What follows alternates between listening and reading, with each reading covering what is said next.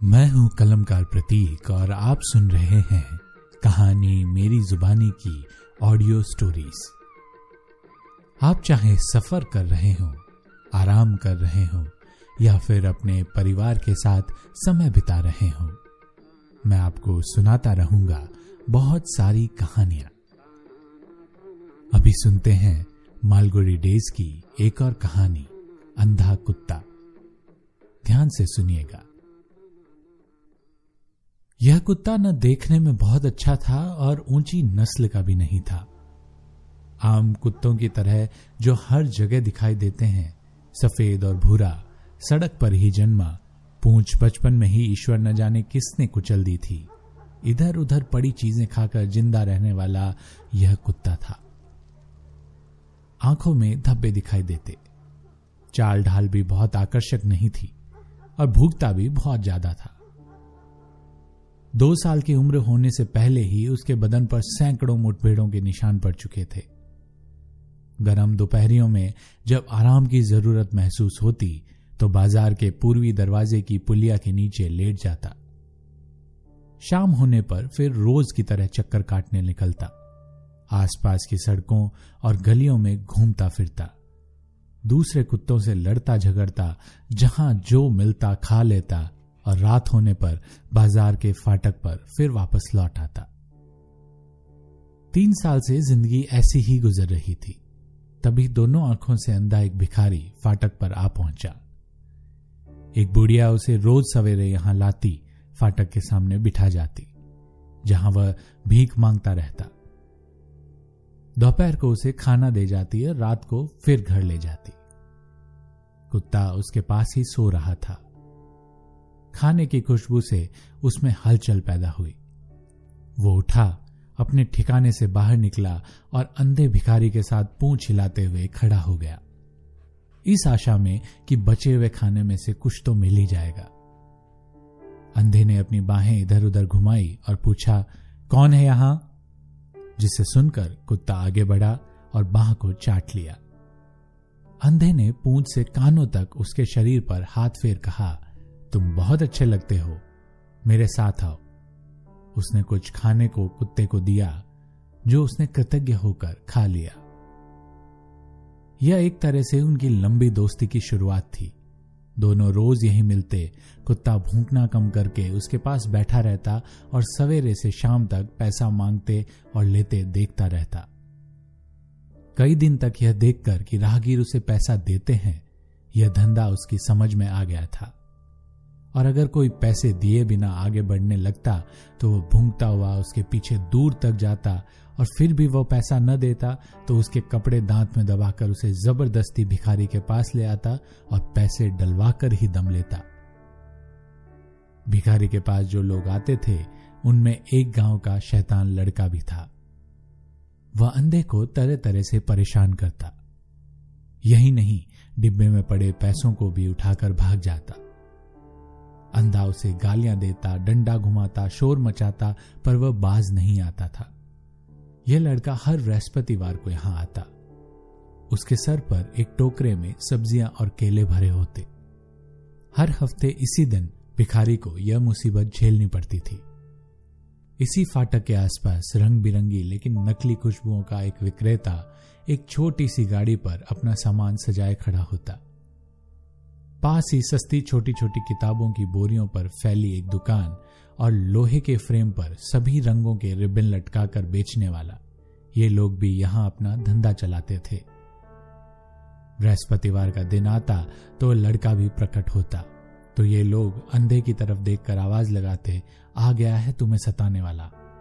हे भगवान, आज बृहस्पतिवार है वह चिल्लाया। उसने अपनी बाहें घुमाई और पुकारा, अरे ओ कुत्ते, मेरे बेटे, यहाँ आओ। कहाँ हो तुम? उसकी आवाज़ सुनकर कुत्ता वहाँ आ गया। उसने कुत्ते का सिर सहलाया और धीरे से बोला, यह शैतान आ गया है। इसे बात पूरी नहीं हुई थी कि लड़का भी आ पहुँचा। उसकी आँखों में बदमाशी की चमक थी। अरे अंधे, बहाने करता है कि तेरी आँखें नहीं है? अगर सचमुच अंधा है तो मैं क्या कर रहा हूँ? तुझे पता नहीं चलेगा। यह कहकर उसने डिब्बे की तरफ़ हाथ बढ़ाया। कुत्ता समझ चुका था कि उसे क्या करना है। उसने लपक कर लड़के की कलाई में दांत गड़ा दिए। लड़का ज़ोर से चीखा और बड़ी कोशिश के बाद हाथ छुड़ा पाया। फिर वह तेज़ी से भागा। कुत्ता भी उसके पीछे दौड़ा और उसे बाज़ार से बाहर निकाल कर ही वापस लौटा। एक दुकानदार बोला, देखा, कुत्ते का प्यार इस अंधे के लिए। एक दिन शाम को बुढ़िया उसे वापस ले जाने के लिए नहीं आई। अंधा फाटक पर इंतज़ार करता और सोचता रहा कि रात कहाँ काटेगा। उसका इंतज़ार मत करना, अब वह नहीं आएगी। आज दोपहर वह गुजर गई। किसी ने यह कहा, अंधे का यह अकेला घर था। आज यह भी बंद हो गया। उसकी फ़िक्र करने वाली एक बुढ़िया ही थी, वो भी नहीं रही। रिबन बेचने वाला यह देखकर आगे आया। उसने अपने रिबनों में से सफ़ेद रंग का एक मोटा रिबन निकाला और अंधे को दिया। बोला, इससे कुत्ते को बाँध लो और उसके साथ साथ आना जाना शुरू करो। कुत्ते की ज़िंदगी ने अब नया मोड़ ले लिया। उसने अब बुढ़िया की जगह ग्रहण कर ली। इससे उसकी अपनी आज़ादी बिल्कुल खत्म हो गई। अब उसकी ज़िंदगी इस सफ़ेद पट्टी के दायरे में सिमट कर रह गई। जब वह दूसरे कुत्तों को देखकर भूखना और उछलना कूदना शुरू करता तो पट्टी भी इधर उधर होती। और अंधा चिल्लाकर कहता, बदमाश, मुझे गिरा देगा क्या? चुप हो जा. कुछ दिन में कुत्ते ने अपनी हरकतों पर काबू रखना सीख लिया। अब उसने दूसरे कुत्तों पर ध्यान देना बंद कर दिया। भले ही वे उसके बिल्कुल सामने आकर भूखते रहते। उसकी आवाज़ का दायरा और साथी दोस्तों के संपर्क एकदम खत्म हो गए। उसका जितना नुकसान हुआ, अंधे को उतना ही फ़ायदा हुआ। वह ज़िंदगी में जितना कभी नहीं घुमा था, घूमने लगा। अब वह दिन भर इधर उधर जाकर भीख माँगता और कुत्ता उसे घुमाता रहता। एक हाथ में डंडा लिए और दूसरे में कुत्ते की पट्टी थामे। बाज़ार के बरामदे के एक कोने में उसने अपना घर बना लिया था। यहाँ से निकलकर वह जहाँ भी लोगों की आवाज़ें सुनाई देती, उधर ही निकल पड़ता। और दुकानों, स्कूलों, अस्पतालों, होटलों, सभी जगह जाकर भीख माँगता। जहाँ वह रुकना चाहता, कुत्ते की पट्टी को ज़ोर से झटका देता, कुत्ता रुक जाता।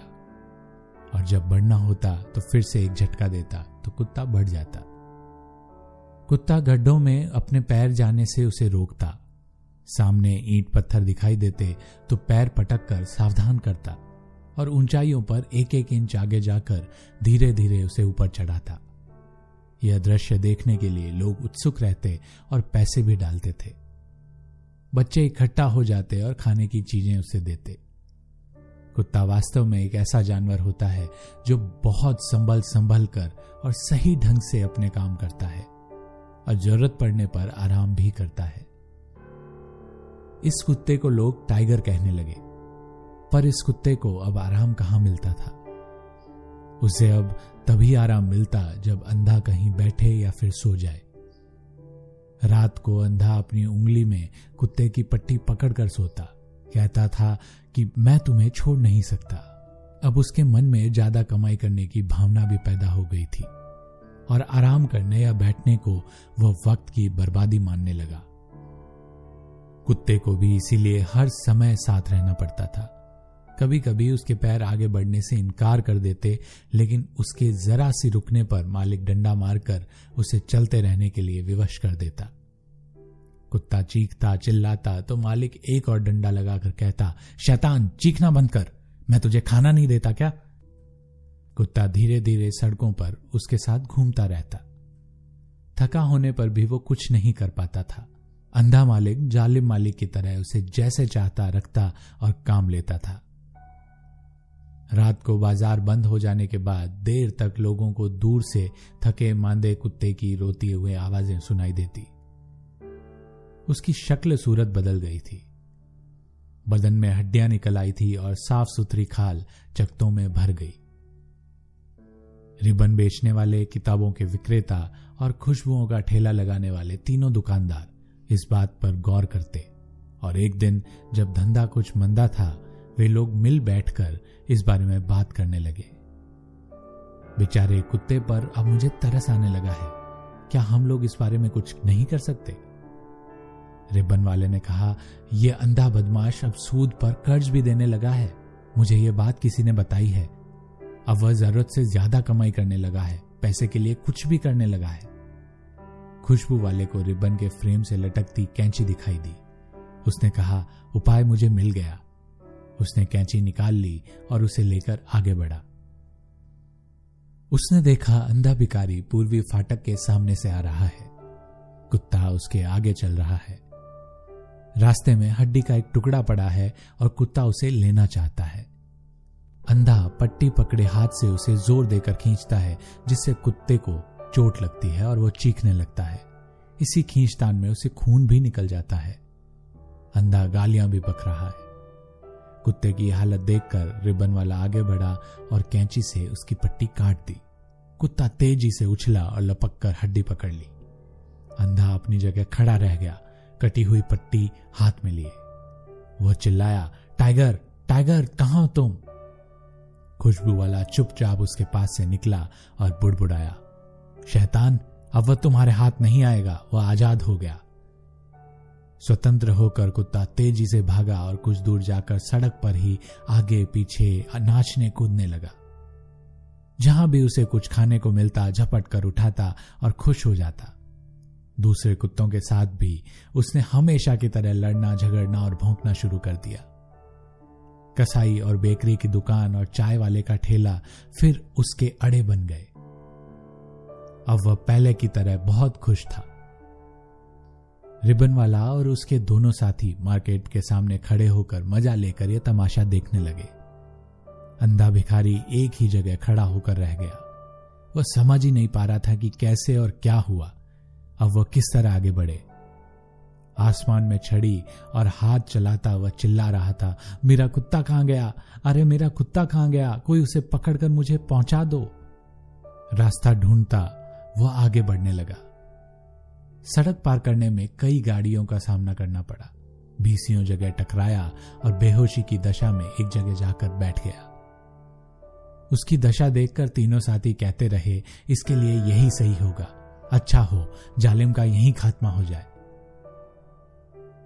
थोड़ी देर बाद वह फिर उठा और किसी राहगीर की मदद से धीरे धीरे बाज़ार के बरामदेव के कोने में पड़े अपने गुद्दर बिस्तर पर थका हारा आकर लेट गया।